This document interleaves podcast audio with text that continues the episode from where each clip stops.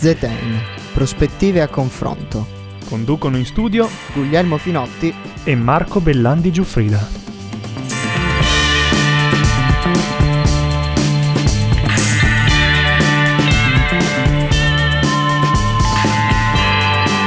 Buonasera, buonasera radioascoltatori di Samba Radio, benvenuti a una nuova puntata di Zetain Prospettive a Confronto. Io sono il vostro, vostro, vostro, vostro Guglielmo Finotti e qui con me in collegamento c'è Marco Bellandi Giuffrida. Eccolo qua, eccolo qua. Ciao Marco, ciao Marco. Ciao a tutti, e... buonasera a tutti gli ascoltatori. E, e, e c'è una terza c'è una persona, sorpresa, c'è una no? C'è una sorpresa un po' per i nostri ascoltatori stasera, perché la redazione di. Zetain si allarga. Buonasera a tutti, io sono Irene Fregonese, voce già nota a Samba Radio e da, da oggi appunto farò parte della redazione di Zetain. Fate tutti un gran benvenuto, un caloroso benvenuto a Irene che ha deciso di imbarcarsi in questa piccola avventura con noi, assieme a noi, e non poteva farlo in un momento migliore, diciamo, perché anzitutto perché oggi è il 4 maggio, quindi eh, grazie alla, per la gentile in- intercessione del DPCM siamo, possiamo tutti andare dai nostri prossimi congiunti. Chi sono i congiunti ancora non si è ben capito, ma vabbè, questo è un altro discorso a parte. Ma a parte quello, c'è qualcosa da introdurre, che è il tema della nostra puntata. E voi sapete, cari ascoltatori, eh, in maggioranza siete tutti degli studenti universitari, visto anche il pubblico a cui si rivolge la radio, e, e, e molti di voi si sono eh, sentiti un po' soli, si sono sentiti un po' eh, persi, sperduti, senza sapere esattamente dove andare a parare con questa situazione che si evolve continuamente, ma in cui per ora non ci sono ancora grandi chiarezze, grandi certezze all'orizzonte. Quindi noi abbiamo cercato di fare un po' di luce, abbiamo cercato di fare un po' di luce per voi e quindi abbiamo pensato, beh, eh, allora dobbiamo fare questa puntata per gli universitari, dobbiamo dedicarla a loro, dobbiamo cercare di dargli una mano, fare chiaro un po' di cose. Chi è che potremmo chiamare per aiutarci, Marco? Beh, direi che la persona più intitolata che abbiamo con noi questa sera per parlare di università è il ministro dell'università e della ricerca Gaetano Manfredi. Insieme al ministro Gaetano Manfredi sarà con noi anche la giornalista di internazionale Roberta Carlini, che è autrice di un articolo molto interessante su una proposta che poi discuterà col ministro relativa a un prestito per gli studenti universitari per venire incontro ai problemi economici che eh, si seguiranno appunto a questa, a questa, crisi, a questa crisi sanitaria. Dopodiché, caro Guglielmo, abbiamo anche una parte della trasmissione dedicata a quello che sta accadendo invece nella nostra città e nella nostra università, quindi l'Università di Trento, e sarà con noi eh, il vice direttore dell'universitario Marco, Marco Battistata. Eh, l'ultima parte della trasmissione, l'ultimo blocco, è dedicato invece a qualcosa che speriamo diventi una tradizione anche nella nostra trasmissione, cioè gli interventi degli ascoltatori da casa. Sentiremo eh, chi eh, tra voi ha delle criticità, chi tra voi ha delle perplessità o soltanto anche delle riflessioni relative alla situazione che sta vivendo come, come studente universitario. Esatto, esatto, e noi speriamo che tutto questo vi aiuti a saziare un po' quell'appetito insanabile di informazioni e, e anche a magari a eh, offrire un po' di sollievo per tutti i vostri dubbi, le vostre perplessità, ma noi prima di iniziare, prima di andare al sodo, prima di andare eh, nella parte quella succosa e interessante, abbiamo cosa? La nostra pausa musicale, ovviamente, no? Abbiamo la nostra pausa musicale che oggi inizia con il botto, direi, perché abbiamo Another Brick in the Wall dei Pink Floyd.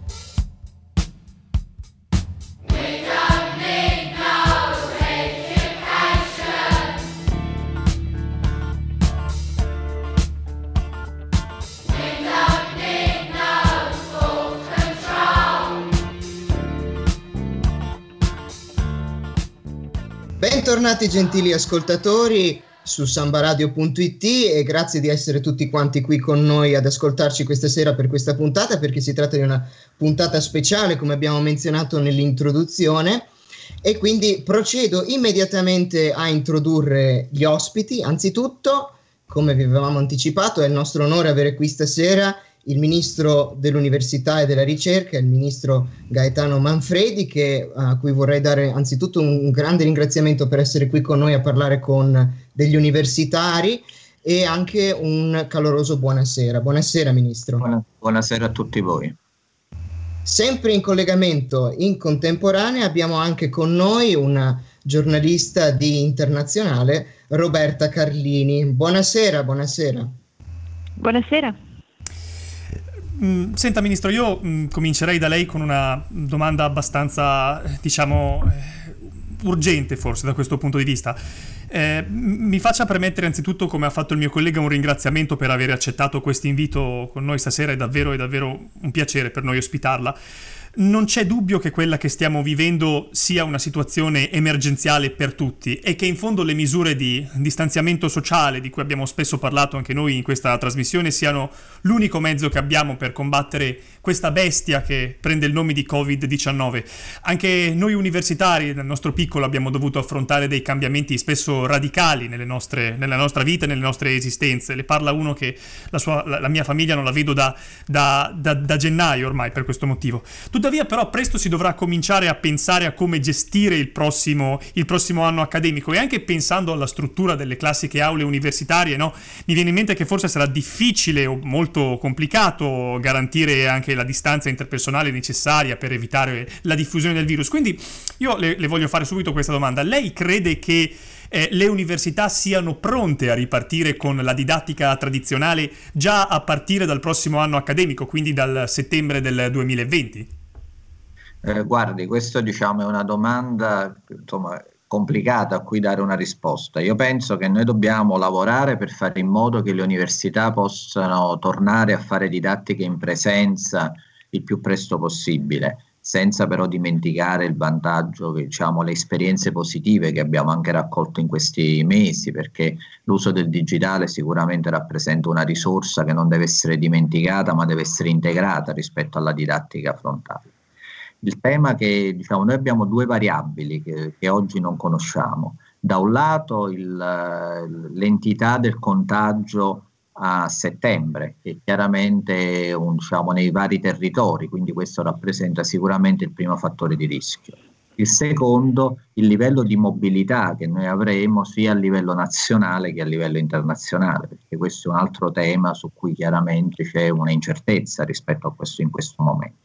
Per questo motivo il modello che abbiamo concordato in questo piano dal- dopo il confronto su una proposta del Ministero e un confronto con le università è stato quello di immaginare una didattica flessibile che possa essere fatta sia in presenza che contemporaneamente a distanza. Questo potrebbe creare una classe, chiamiamola ibrida, in cui una parte degli studenti sono in aula perché garantendo poi le misure di sicurezza, una parte sono eh, in- diciamo, a distanza perché sono lontani, perché vivono, vivono e non si possono muovere, perché si fanno delle turnazioni, perché si creano diciamo, delle alternanze all'interno della, della classe in frequenza. In questa maniera si riesce a modulare poi le- la presenza degli studenti in aula, considerando le strutture che noi abbiamo e che chiaramente sono difficili da modificare, eh, tenendo conto poi delle condizioni di sicurezza. Per fare questo ci vuole un investimento sulla infrastruttura informatica.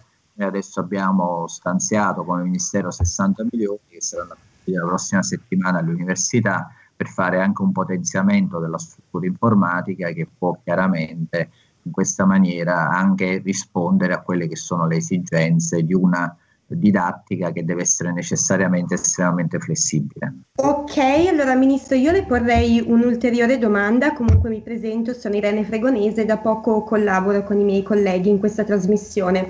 Recentemente lei ha manifestato il timore di un crollo degli iscritti per il prossimo anno accademico e anche il timore per l'abbandono di chi è già immatricolato e non ha ancora conseguito il titolo. E insomma questo è un timore insomma, abbastanza forte, specialmente considerato il tasso di abbandono scolastico abbastanza alto nel nostro paese e anche il numero di laureati molto più basso rispetto a quello degli altri paesi europei. Cosa, quali sono le misure che state pensando per scongiurare questa eventualità che sarebbe comunque abbastanza tragica? Quali sono gli strumenti? Cosa volete fare in poche parole? Eh, Sicuramente diciamo oggi stiamo lavorando e insomma dovremmo avere delle risposte a breve per, eh, precise per agire su due leve. Da un lato agire sulla tassazione, quindi fare in modo che ci sia un bonus speciale per l'anno accademico 2021, per il prossimo anno accademico, per gli studenti che si trovano al di sotto dei 30.000 euro di diciamo, ISEE e che possono avere una significativa riduzione delle tasse. Questo proprio per eh, favorire diciamo, l'immatricolazione di ragazzi che vengono da famiglie a reddito medio-basso e che potrebbero trovare delle grandi difficoltà in questo momento per poter accedere all'università. Ovviamente poi queste forme loca- formule localmente si possono anche un po' modellare per tener conto anche di eventuali problemi per, per studenti che venivano da fasce molto più alte. Eh, insomma 30.000 euro i 6 è una fascia abbastanza significativa. Poi un altro strumento invece da utilizzare, che però questo è essenzialmente nelle mani delle regioni, a cui contribuisce lo Stato con il suo fondo nazionale sul diritto allo studio, è proprio quello del diritto allo studio, quindi la parte diciamo residenzialità, eh, borse di studio. Su queste pensiamo di, anche in questo caso, cercheremo di incrementare il fondo per cercare di rispondere a, a, a ragazzi che vengono dalle famiglie, da famiglie che hanno perso il reddito e che quindi debbano necessariamente quindi necessitano di un sostegno ulteriore rispetto a quello che veniva fornito negli anni precedenti. Ma ascolti, scusi se appunto le faccio questo appunto. Sul, sull'ISEE, l'ISEE sappiamo che si riferisce a una situazione economica che non è esattamente quella attuale perché il patrimonio è quello di sostanzialmente due anni prima rispetto all'anno in cui viene utilizzato per le tasse universitarie.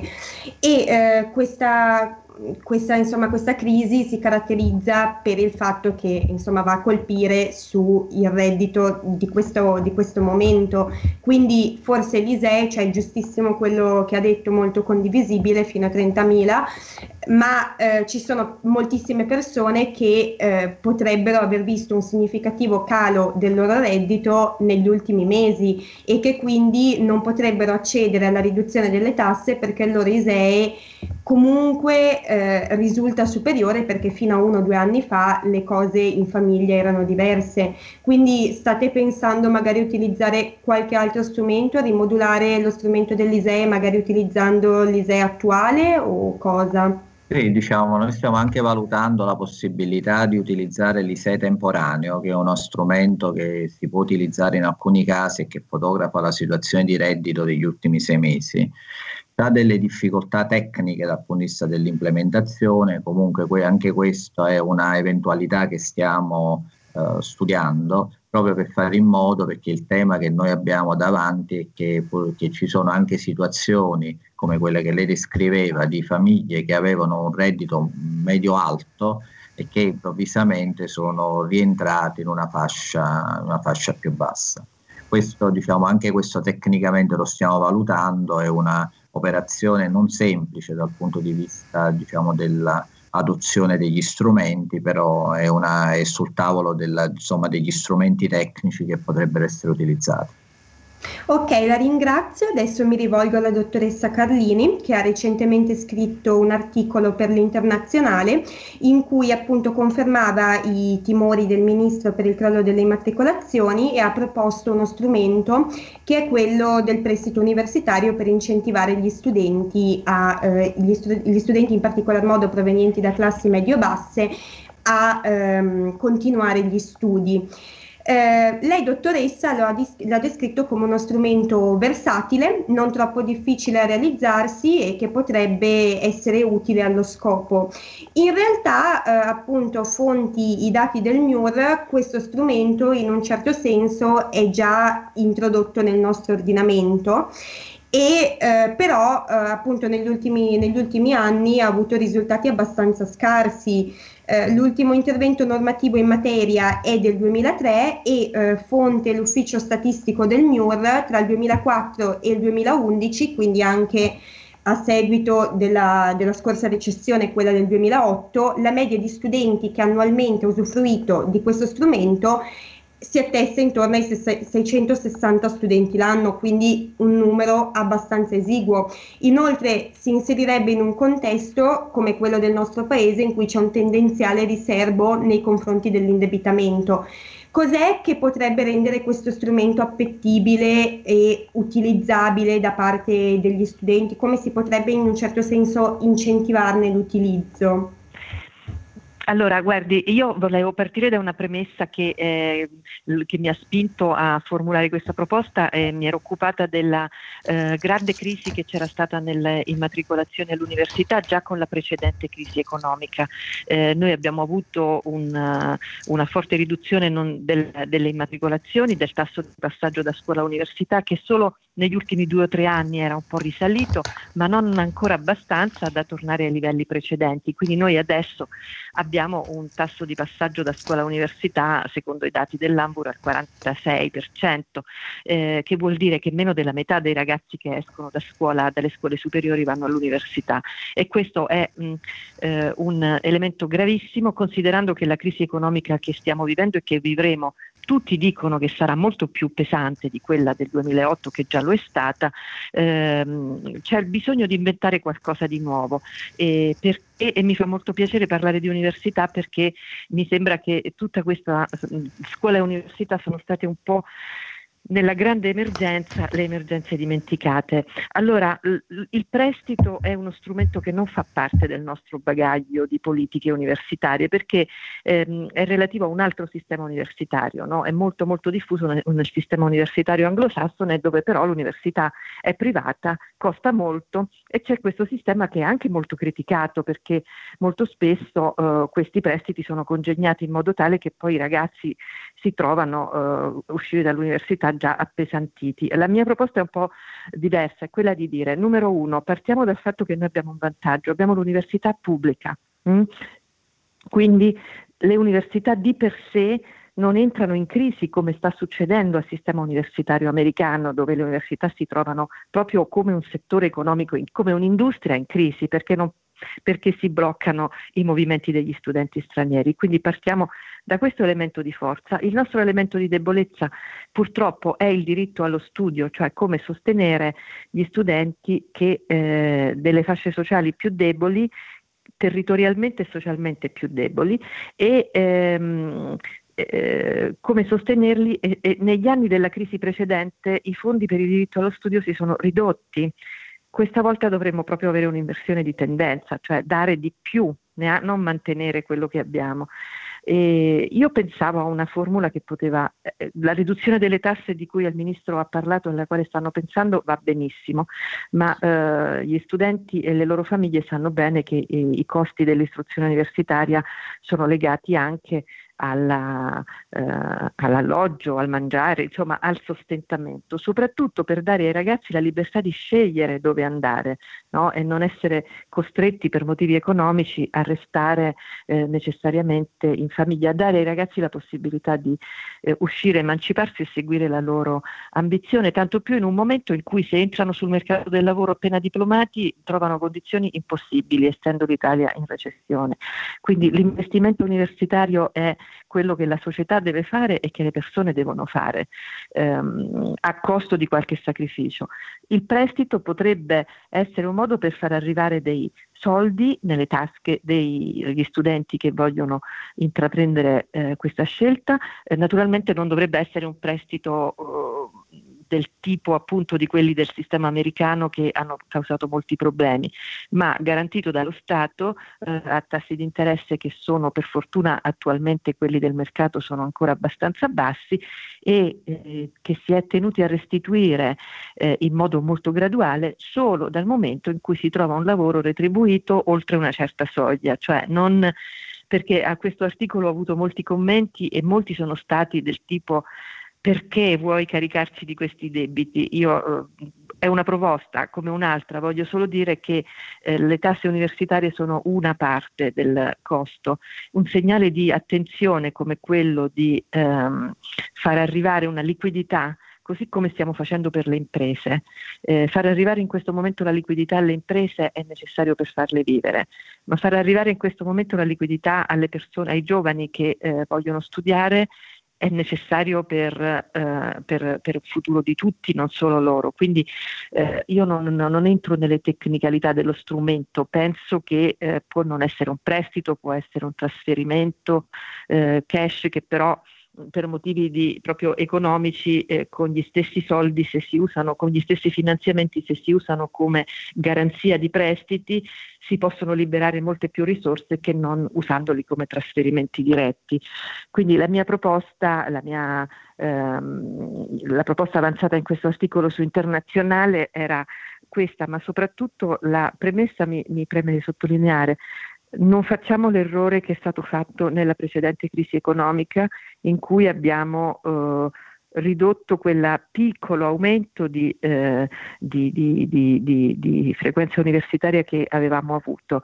Siamo ancora uno tra i paesi europei con la percentuale più bassa di eh, laureati e questo è eh, un problema altrettanto serio di quello del debito pubblico, è un problema per il, per il futuro. Quindi era questa un po' l'architettura di questo pensiero che mi viene un po' dalle inchieste e dai temi che avevo seguito nel corso della precedente crisi eh, economica che è stata anche una crisi di immatricolazioni. Certo, certo.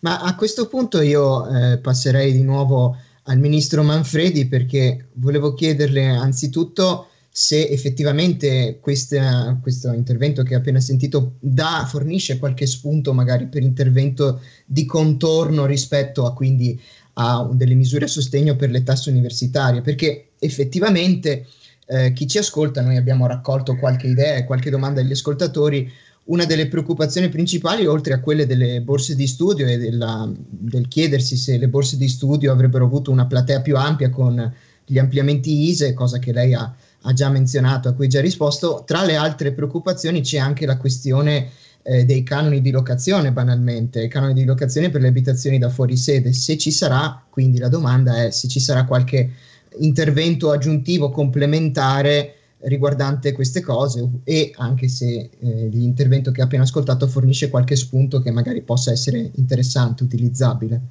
Sì, diciamo, rispondo prima a questa sua domanda, poi parlo dei prestiti. Per quanto riguarda l'intervento del, sul diritto allo studio, come voi sapete, diciamo, il diritto dello studio è in capo alle regioni, cioè nel senso che la gestione, che è una competenza esclusiva, nel senso la gestione delle modalità di intervento e anche della modulazione dell'intervento è essenzialmente sulla, de, le, diciamo, definita dalle regioni. Noi faremo un intervento, almeno stiamo prevedendo di fare un intervento per aumentare il fondo per il diritto allo studio, quindi aumentare il contributo diciamo, statale a questo fondo che già quest'anno aveva avuto per altri motivi un, un incremento arrivando quasi a una delle massime dotazioni che aveva avuto nella storia. È chiaro come indirizzare questo, questo strumento, queste risorse dipende molto dalla politica regionale e quindi dalle forme di incentivo che poi di quali sono le priorità che la regione vuole dare diciamo sul sostegno all'alloggio, sul sostegno alla mensa o insomma in un certo senso che poi per venire incontro a quelle che sono le esigenze degli studenti. Sul tema del prestito, io ho molto seguito questa questione quando ero presidente della conferenza dei rettori e oggi devo dire esistono degli strumenti di prestito che sono molto favorevoli, per esempio Banca Intesa ne è uno di questi, ma anche tanti altri grandi istituti bancari, che sono prestiti senza garanzie, eh, che vengono restituiti dopo qualche anno rispetto alla laurea e che hanno un tasso bassissimo e con un eh, diciamo anche un periodo di restituzione molto lungo. Eh, hanno avuto un qualche successo superiore rispetto ai numeri che venivano ricordati prima eh, del, diciamo, del 2011, però sicuramente si scontrano con una tendenza che è molto italiana di, diciamo, di eh, un certo rifiuto all'indebitamento soprattutto da parte dei più giovani. Sicuramente l'idea che è stata diciamo, presentata dal, dal giornalista che e che, di cui abbiamo già un po' parlato, insomma stiamo già un po' parlando a livello di governo, c'è la possibilità di fare un intervento, un po' di sostegno al- come garanzia statale, proprio azzerare il, il- il tasso che oggi credo che sia intorno al 2-3%, quindi anche questo ma sicuramente si può azzerare. Quindi si possono fare degli interventi per, eh, in un certo senso che rendano ancora più favorevole il prestito. Però io, diciamo, dalla mia esperienza, che poi tutto può cambiare, vedo diciamo, c'è che la tendenza, in un certo senso, la, diciamo, la predisposizione all'indebitamento è molto lontana dalla cultura del nostro paese e soprattutto dei giovani. Comunque su questo tema eh, sicuramente ci sarà attenzione perché una delle opportunità diciamo, del bouquet di interventi che vogliamo fare e quindi ne terremo conto per eh, valutare la fattibilità e, la- e l'efficacia. È indubbio che noi stiamo vivendo un periodo drammatico che è anche unico rispetto alla storia del, del nostro paese e del, del mondo dopo la seconda guerra mondiale. Fare degli interventi è complicato perché non solo è complicato dal punto di vista della quantità di risorse finanziarie che sono necessarie, ma anche della capacità degli strumenti poi di intercettare le- i veri bisogni delle persone, perché è una crisi che non è simmetrica all'interno della società, eh, alcune categorie diciamo, perdono molto reddito, altre no- non lo perdono assolutamente, poi c'è anche qualcuno che forse lo incrementa il reddito, eh, quindi c'è, c'è difficoltà a fotografare la situazione reale di bisogno da parte delle persone perché il reddito di sé fa una fotografia due anni fa, quindi praticamente che non ha nessuna relazione col presente. Quindi diciamo, eh, riuscire a modulare bene l'intervento per fare in modo che sia efficace e, e diciamo, impatti sulle persone che veramente hanno necessità di un, di un sostegno è veramente una bella sfida. Noi ce la metteremo tutta, cercheremo di fare insieme ovviamente alle università che poi con- hanno il polso del territorio e della loro platea studentesca di fare degli interventi che siano sufficientemente mirati per massimizzare gli effetti. E una cosa, per quanto riguarda invece la questione dei canoni di locazione, c'è previsto qualche intervento? Allora, sui canoni di locazione, diciamo, il, il tema è che il- abbiamo- stiamo facendo anche una discussione su- con le regioni sulla possibilità, perché ovviamente anche il canone di locazione rientra da un certo punto di vista all'interno del, insomma, del diritto allo studio, cioè ci sono molte regioni che hanno interventi diciamo, di sostegno al- al- alla locazione e quindi noi potremmo in una certa forma contribuire dal punto di vista del, dal punto di vista del, di Stato a quelle che sono le azioni che vengono fatte dalle singole regioni. Perché è chiaro che noi non siamo in grado di poter intercettare queste situazioni a livello centrale perché la gestione del diritto allo studio viene fatta dalla, dalla- dalla regione quindi deve essere la regione che poi deve essere in grado di intercettare la platea, lo strumento di sostegno e capire anche modularne l'importo. Quindi anche su questo stiamo facendo un ragionamento. Per quanto E riguarda... posso dire una cosa su questo?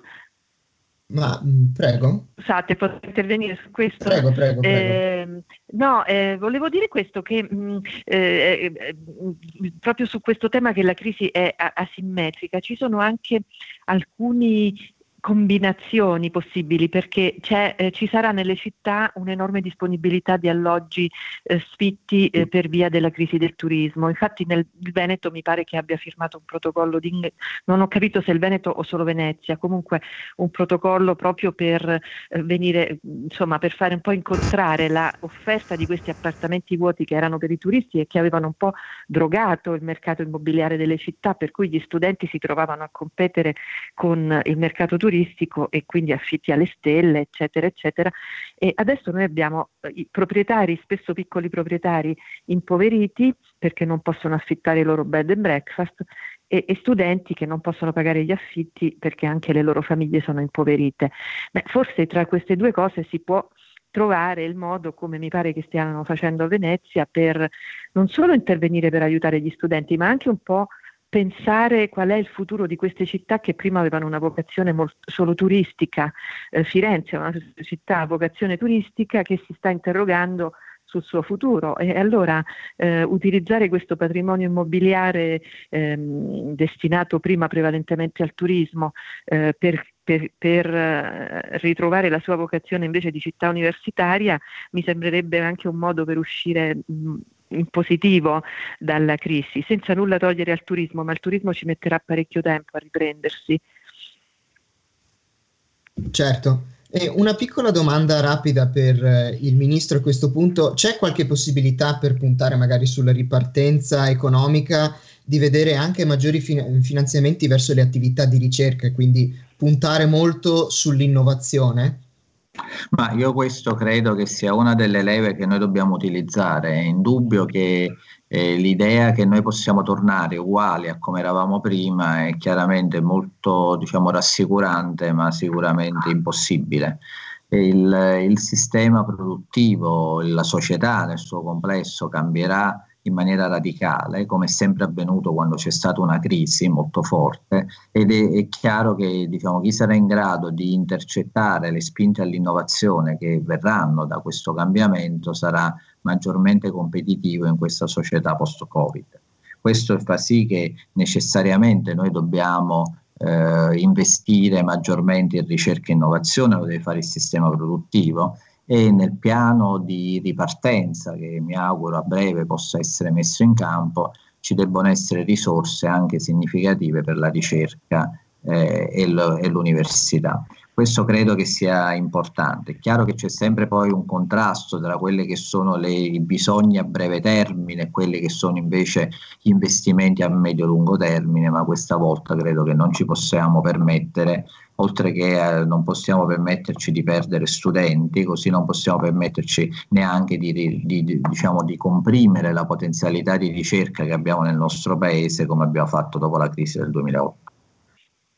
Ok, ho una domanda lampo per la dottoressa Carlini. Allora, quanto di più positivo emerge dallo strumento prestiti è sicuramente la sua celerità, che in questo, in questo, in questo particolare ambito è veramente un fattore positivo. Il problema rimangono le rimostranze. Lei ha qualche idea per superarle, cioè per renderlo effettivo, renderlo utilizzato? Perché effettivamente è vero il Eh, problema di liquidità c'è. il problema, scusi? Il problema di liquidità per le spese che ogni Sì, studente sì, fuori sede deve ehm, fare. eh, c'è, c'è il fatto che appunto in altri, in altri contesti sociali e culturali c'è molta maggiore propensione a indebitarsi ed è un po' un problema questo, eh, nel senso che poi da loro diventa anche eccessivo. E da noi, chissà, eh, penso che eh, una presenza, uno strumento con una garanzia pubblica potrebbe eh, aiutare. Una campagna anche che, che sia per il prestito, che sia per altre forme di sostegno, ma che comunque ehm, a, a livello capillare spinga sulla eh, necessità quasi di eh, usare questo tempo eh, di, di transizione per, ehm, per aumentare la nostra preparazione, la nostra cultura, la nostra, il nostro investimento sociale potrebbe, eh, eh, potrebbe aiutare. Noi abbiamo avuto per anni comunque l'idea che ecco, magari la famiglia faceva il prestito per comprare la casa al figlio, no?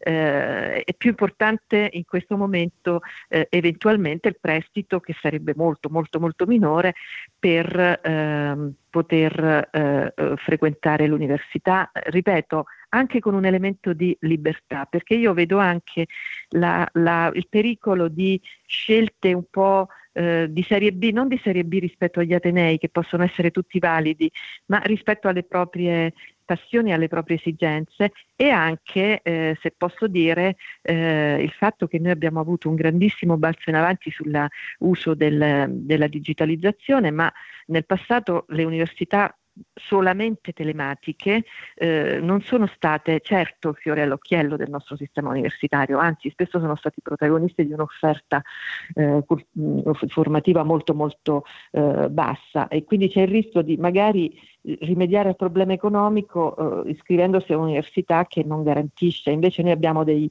ottimi atenei con delle grandissime collocazioni anche internazionali e nazionali eh, e uno studente deve avere la possibilità di eh, scegliere quello che che, eh, che è il meglio. Quindi forse questa consapevolezza eh, potrebbe anche portare a dire mi prendo un po' di, faccio questa cosa eh, del, del prestito. Ripeto, è una questione un po' impalpabile perché è anche culturale. La presenza di una garanzia pubblica, ma anche di un clima pubblico di spinta a iscriversi all'università proprio quest'anno, eh, è, è molto importante secondo me. Il ministro Manfredi ha dato alla stampa una cifra di un timore di 20% di riduzione di immatricolazioni che sarebbe veramente una catastrofe. Quindi non so se è il prestito o no eh, o un altro strumento, ma dobbiamo utilizzare tutti gli strumenti Esatto. a disposizione. Dobbiamo pensare insomma a tutti gli strumenti a disposizione. Eh, senta, io ho un'ultima invece domanda per, per il, per il ministro. Purtroppo il tempo è sovrano e si sta eh, appunto concludendo. Eh, e ora io da studente universitario vorrei un attimo darle conto un po' forse di una criticità eh, che ho notato io e che hanno notato anche altri studenti, perché in questi giorni e in questi mesi si è parlato, avete parlato moltissimo di scuole superiori, la sua collega, la ministra Lucia Azzolina, si è espressa in questi giorni sulla questione maturità molto spesso e anche in modo molto chiaro. Tuttavia, devo dire che forse la stessa attenzione non è stata riservata, perlomeno in termini comunicativi, all'università e agli studenti, e agli studenti universitari. Ci siamo, lo dico un po' provocatoriamente, sentiti un po' esclusi dal dibattito sulla, sull'istruzione che pure è stato fatto, è stato fatto anche molto, molto bene. E quindi la domanda che voglio fare a lei, Ministro, è se questa è stata effettivamente una scelta, cioè lasciare le comunicazioni ai singoli atenei, quindi all'autonomia di questi ultimi, oppure se effettivamente c'è stato un po' un errore, un errore comunicativo. No, guardi, diciamo, le, diciamo, forse le due cose si sono combinate, nel senso che io ho preferito lasciare la comunicazione ai differenti atenei anche perché eh, diciamo, le università hanno una loro autonomia e hanno anche in un certo senso modulato poi il- eh, gli interventi, diciamo, la gestione degli interventi in maniera eh, differenziata come era giusto che fosse perché questo ha garantito una maggiore flessibilità che ha fatto in modo che il sistema universitario potesse eh, rispondere, rispondere meglio a quella che era una crisi che è stata una crisi anche molto abbastanza differenziata tra, tra i vari territori. Eh, però probabilmente questo insomma me ne sono accorto anche da tante lettere che mi sono arrivate dagli studenti, probabilmente il livello di comunicazione del Ministero doveva essere più direttamente nei confronti degli studenti, perché, perché il- la comunicazione solo istituzionale non è stato in grado di, in un certo senso, di poter eh, rispondere a quelle che erano le tante domande, le tante eh, attese da parte degli studenti e quindi questo si è un po' tramutato in un sentimento quasi di abbandono. Devo dire che questo abbandono non c'è stato, nel senso che noi ci siamo preoccupati, abbiamo lavorato tantissimo, abbiamo cercato di tenere il sistema in movimento e del resto il sistema universitario dal mio punto di vista è riuscito a rispondere meglio rispetto alle esigenze degli studenti, per esempio rispetto alla scuola, ma se, ne è parlato di meno e questo ha dato questa percezione di una, di una poca attenzione rispetto al mondo universitario che nei fatti non c'è. Io mi auguro che nelle prossime settimane riusciremo un po' a colmare questo deficit comunicativo perché ho compreso che alla fine il, diciamo, la comunicazione fatta solamente attraverso gli atenei non è ca- capace poi in realtà di dare una reale risposta a quelle che sono le domande che vengono dagli studenti. Certamente. Grazie, grazie Ministro Manfredi, grazie anche alla dottoressa Carlini in collegamento. È, stata davvero, è stato davvero un dibattito molto interessante. Vi auguriamo una, una buona serata. Grazie, buonasera. Grazie a te. Noi, cari ascoltatori, eh, ci prendiamo una piccola pausa musicale, torneremo fra poco.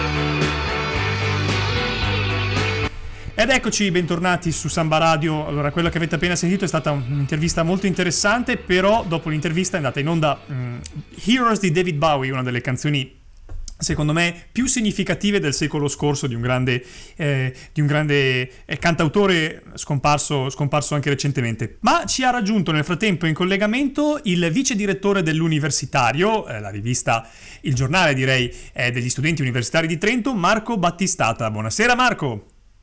Buonasera Marco, buonasera ascoltatori di The Tain. Esatto, tu sei anche conduttore qui a Samba Radio, giusto? Conduci la rassegna stampa da, da da- da questa stagione, poi ogni tanto i tuoi interventi su Quarantine Radio sono molto, sono molto, molto apprezzati. Eh, allora, io mh, con te mh, vorrei eh, partire eh, facendoti sentire un audio del rettore che recentemente ha rilasciato un'intervista eh, a Trentino 2000 2000 2060 e sentiamolo. Bene, non possiamo sentirlo in diretta perché eh, devo ancora scaricarlo e dovevo ancora metterlo. Comunque, in questo breve audio eh, eh, dice quello che sappiamo, cioè che non si sa bene l'anno prossimo come, co- come- come si, come si metteranno le cose.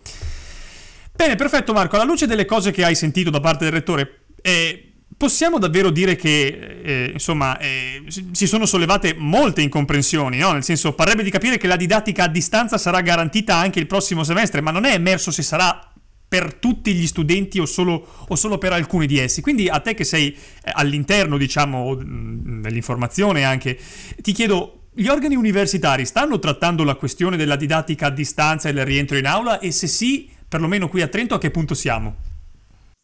Allora, eh, con l'universitario nel corso della settimana appena passata abbiamo realizzato due interviste, una a Edoardo Meneghini, che è il presidente del Consiglio degli Studenti, e l'altra a Paola Paccani, che è la eh, coordinatrice dell'Unione degli Universitari, una delle principali ris- liste di rappresentanza ed è rappresentante degli studenti presso la facoltà di giurisprudenza. Quello che abbiamo sentito è che ovviamente gli organi di rappresentanza si stanno attivando per cercare di raccapezzarsi, insomma, informare gli studenti su quello che succederà nel ehm, corso del semestre prossimo, oltre che naturalmente della sessione estiva incombente. Tuttavia, come giustamente hai ricordato tu, c'è stato sicuramente un po' di eh, incomprensione e deficit di comunicazione da parte dell'università, perché proprio come abbiamo sentito, le prime dichiarazioni in merito da parte del rettore sono arrivate nel corso della conferenza di Trentino 2060, una conferenza interessantissima, ma sicuramente non una sede istituzionale e quindi quando eh, sia l'universitario che alcuni eh, organi di informazione regionale, come ad esempio il giornale online Il Dolomiti, hanno rilanciato la notizia, si è sicuramente creata un po' di incomprensione generale e di apprensione, giustamente, perché sono arrivate queste notizie in modo un po' inaspettato. Quando abbiamo intervistato il presidente del Consiglio degli Studenti in settimana e gli abbiamo proprio chiesto di, di queste cose qui e lui ha più o meno confermato quello che è stato detto dal rettore nel corso dell'intervista. L'università cercherà di eh, garantire la didattica online anche nel eh, corso del, del prossimo semestre proprio perché l'incertezza sulla situazione è ancora tanta e tale da non poter garantire un ritorno a quella che era la normalità fino al semestre scorso. Tuttavia non è escluso che se le condizioni lo permetteranno, le, eh, le lezioni potranno svolgersi anche in presenza con gli studenti in aula.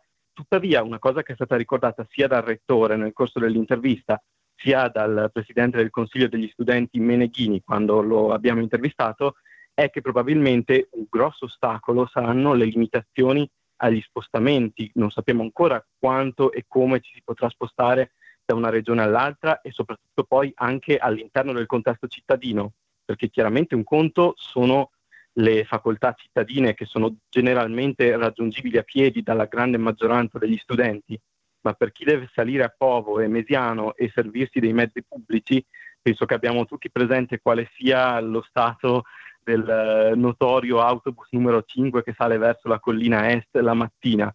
Ne servirebbero non so quante corse per far salire tutti gli studenti. In generale, poi, se all'interno degli spazi universitari ci saranno delle, delle restrizioni, ad esempio dover far sedere gli studenti a una certa distanza, è possibile che non ci sarà lo spazio materiale per eh, avere in presenza tutti gli studenti all'interno all'interno dei, dei luoghi insomma, che abbiamo, perché quelli sono, e già problemi di spazio a Trento ce ne sono sempre stati, e a maggior ragione adesso con la necessità di tenere distanze maggiori, quello che emerge sia dalle parole del rettore sia dalle parole dei rappresentanti degli studenti è che sarà necessario quantomeno avere una didattica mista. Un po' di persone potrebbero eh, essere fisicamente in università se le condizioni autunnali lo permetteranno, però per altre verrà comunque garantita la, la didattica a distanza in modo da garantire che tutte le persone possano essere raggiunte dai, dalle lezioni, anche coloro che non possono essere fisicamente presenti a Trento. Certamente, sì, è una riflessione sicuramente, sicuramente eh, molto giusta e condivisibile. Prego Irene. E grazie Marco e grazie anche all'altro Marco di essere con noi, nonché per lo spazio che l'universitario sta dedicando a, alla questione Università di Trento e Covid-19. Un altro grande tema che è stato molto trattato è quello dei test ingresso. Sappiamo tutti che ormai insomma per la sessione primaverile eh, deciso, sono state già decise le modalità e che queste modalità hanno sollevato molte polemiche eh, modalità che è stata peraltro difesa dal, dal rettore, ehm, che l'ha definita la più giusta possibile in questo momento, ma invece per settembre, per la sessione di agosto-settembre ci sono novità, nel senso i test verranno fatti, verranno fatti, verranno fatti in modalità informatica da casa o da Trento, visto che c'è anche il problema del, dello spostarsi. Quindi cosa sapete voi? Allora, di queste tematiche ne abbiamo discusso nel corso dell'altra intervista che abbiamo fatto nel corso della settimana appena passata, quella con Paola Paccani, rappresentante degli studenti presso la facoltà di giurisprudenza. Lei ha confermato insomma quello che avete anticipato voi, ovvero sia che almeno per quanto riguarda le facoltà di città, ovvero sia quelle che hanno sede in centro a Trento ed in più anche il polo di Rovereto, quindi con i corsi di scienze cognitive, psicologia in quell'ambito là, insomma, verranno eh, considerati a, ai fini di questa sessione unicamente i voti di quarta superiore. Invece per le facoltà di Collina vengono mantenuti i test eh, online a distanza che vengono erogati da una compagnia. Come avete detto voi, il rettore ha difeso questa scelta e anche malgrado le criticità esposte dai rappresentanti degli studenti, che avevano avanzato alcune proposte, ad esempio era stata avanzata l'idea di far compilare una lettera motivazionale su cui si sarebbe potuta basare parte della valutazione per valutare insomma, la motivazione di uno studente a, a, prendere parte ai corsi offerti dal nostro Ateneo. Tuttavia questi, queste richieste, queste proposte non sono state accolte. Per quello che riguarda la sessione di test eh, estiva autunnale, ancora non sappiamo di preciso. Quello che ci è stato detto con molta prudenza da parte di Paola Paccani è stato di aspettare per avere informazioni più certe l'uscita dei bandi di ammissione che stanno avvenendo proprio in questi giorni e quindi per quello dovremo aspettare. Non sappiamo bene sinceramente cosa aspettarci, perché una cosa che ci hanno eh, che ci hanno anticipato i rappresentanti è che uno dei motivi per cui non si è potuto fare il test telematico nelle facoltà di città è che la società che eroga questi test in questo momento è oberata di richieste perché giustamente insomma si è trovata chiaramente con, eh, con, la questione Covid a dover erogare molti più test di quello che era stato preventivato secondo queste modalità.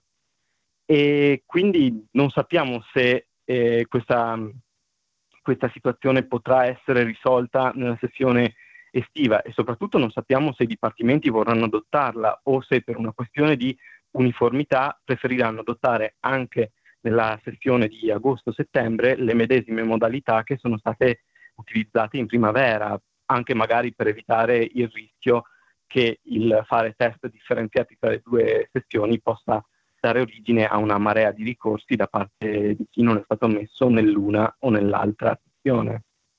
Bene, Grazie, grazie mille caro Marco di essere stato qui con noi. E infatti una cosa molto interessante, quelle, le risposte che hai dato durante questo intervento in un certo senso confermano anche quanto c'era stato detto precedentemente dal Ministro, secondo cui in realtà la, il centro decisionale su alcune delle questioni anche molto rilevanti, come per esempio l'abbiamo appena visto, i test d'ingresso, sono nelle mani e nell'indipendenza degli Atenei, quindi purtroppo eh, questo dipende anche dall'adozione delle e dalle decisioni che vengono fatte dalle varie università. Ma in attesa, in attesa di seguire, seguire gli sviluppi di questa faccenda, eh, seguite noi e seguite anche l'universitario se siete interessati a più informazioni riguardo alla, a quanto riguarda gli update sull'Università di Trento, noi passiamo all'ultimo piccolo segmento di questa trasmissione che ha a che vedere con degli interventi degli studenti. Bene, questa terza parte della nostra trasmissione oggi è un po' inusuale, però vogliamo inaugurare forse con questa, tra, con questa puntata una tradizione che seguiremo forse a lungo, cioè gli interventi degli ascoltatori. Stasera abbiamo parlato di università e credo che i soggetti più intitolati a parlare di università e di come stanno vivendo l'emergenza in corso siano, siano gli studenti universitari.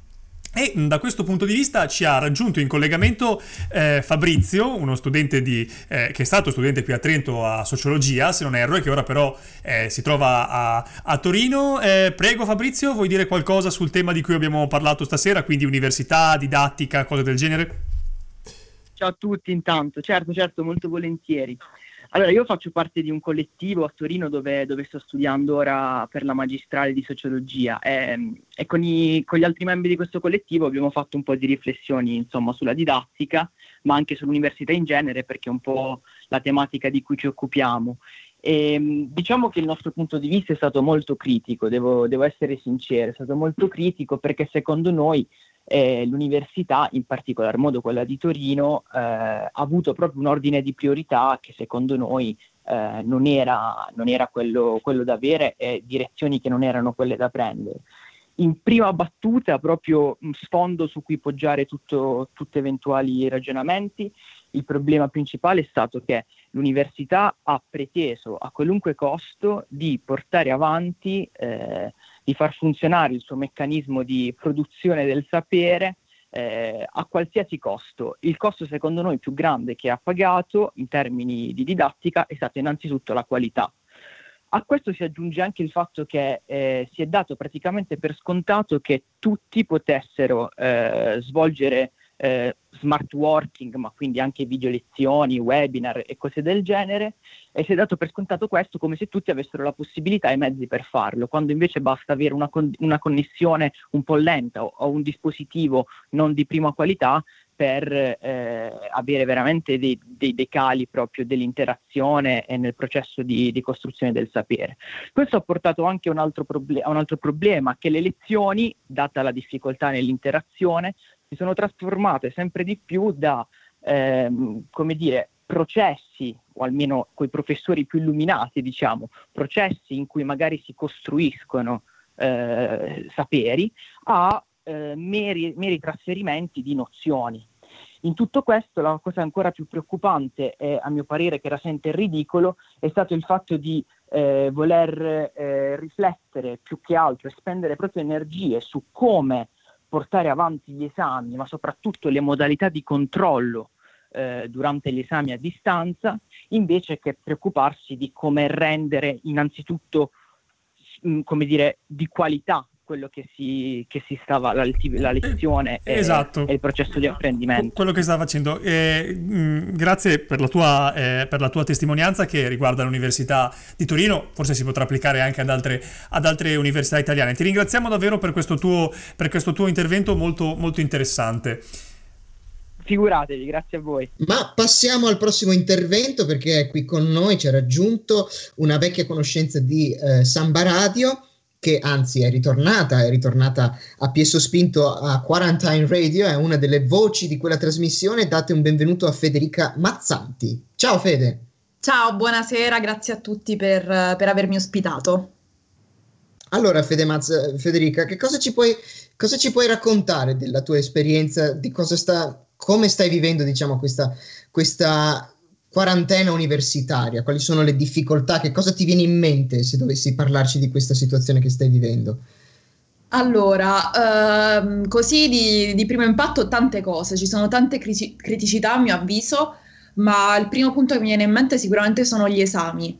La questione degli esami che è stata totalmente lasciata a discrezione non tanto dell'università quanto più dei professori, cioè l'università almeno nel mio caso ha dato delle linee guida specificando come sarebbe, diciamo, ideale, sarebbe ideale che eh, questi esami appunto venissero tenuti mh, eh, con la modalità orale, quindi esami orali con, con webcam, ma di fatto i professori stanno facendo ciò che vogliono, quindi mi trovo in situazioni in cui le modalità di esame cambiano ogni tre giorni, ci vengono dati assignment su assignment, quindi progetti, presentazioni, paper dal nulla, che valgono un tot per cento del voto, quindi di base il syllabus che è dato da ogni professore non vale più nulla.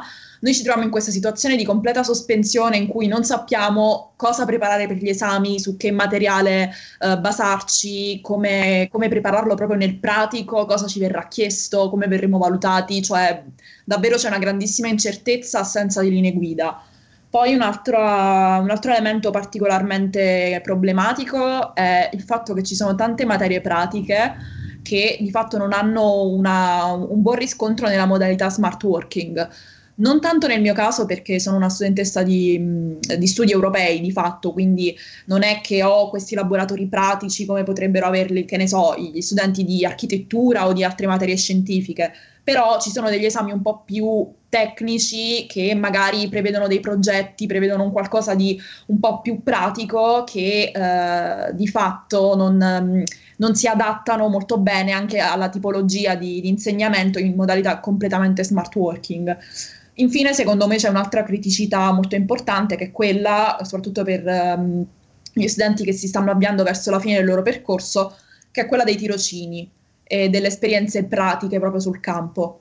Io dovrò fare un tirocinio il prossimo anno e ovviamente dovrò iniziare a cercare anche adesso per, per qualche opportunità.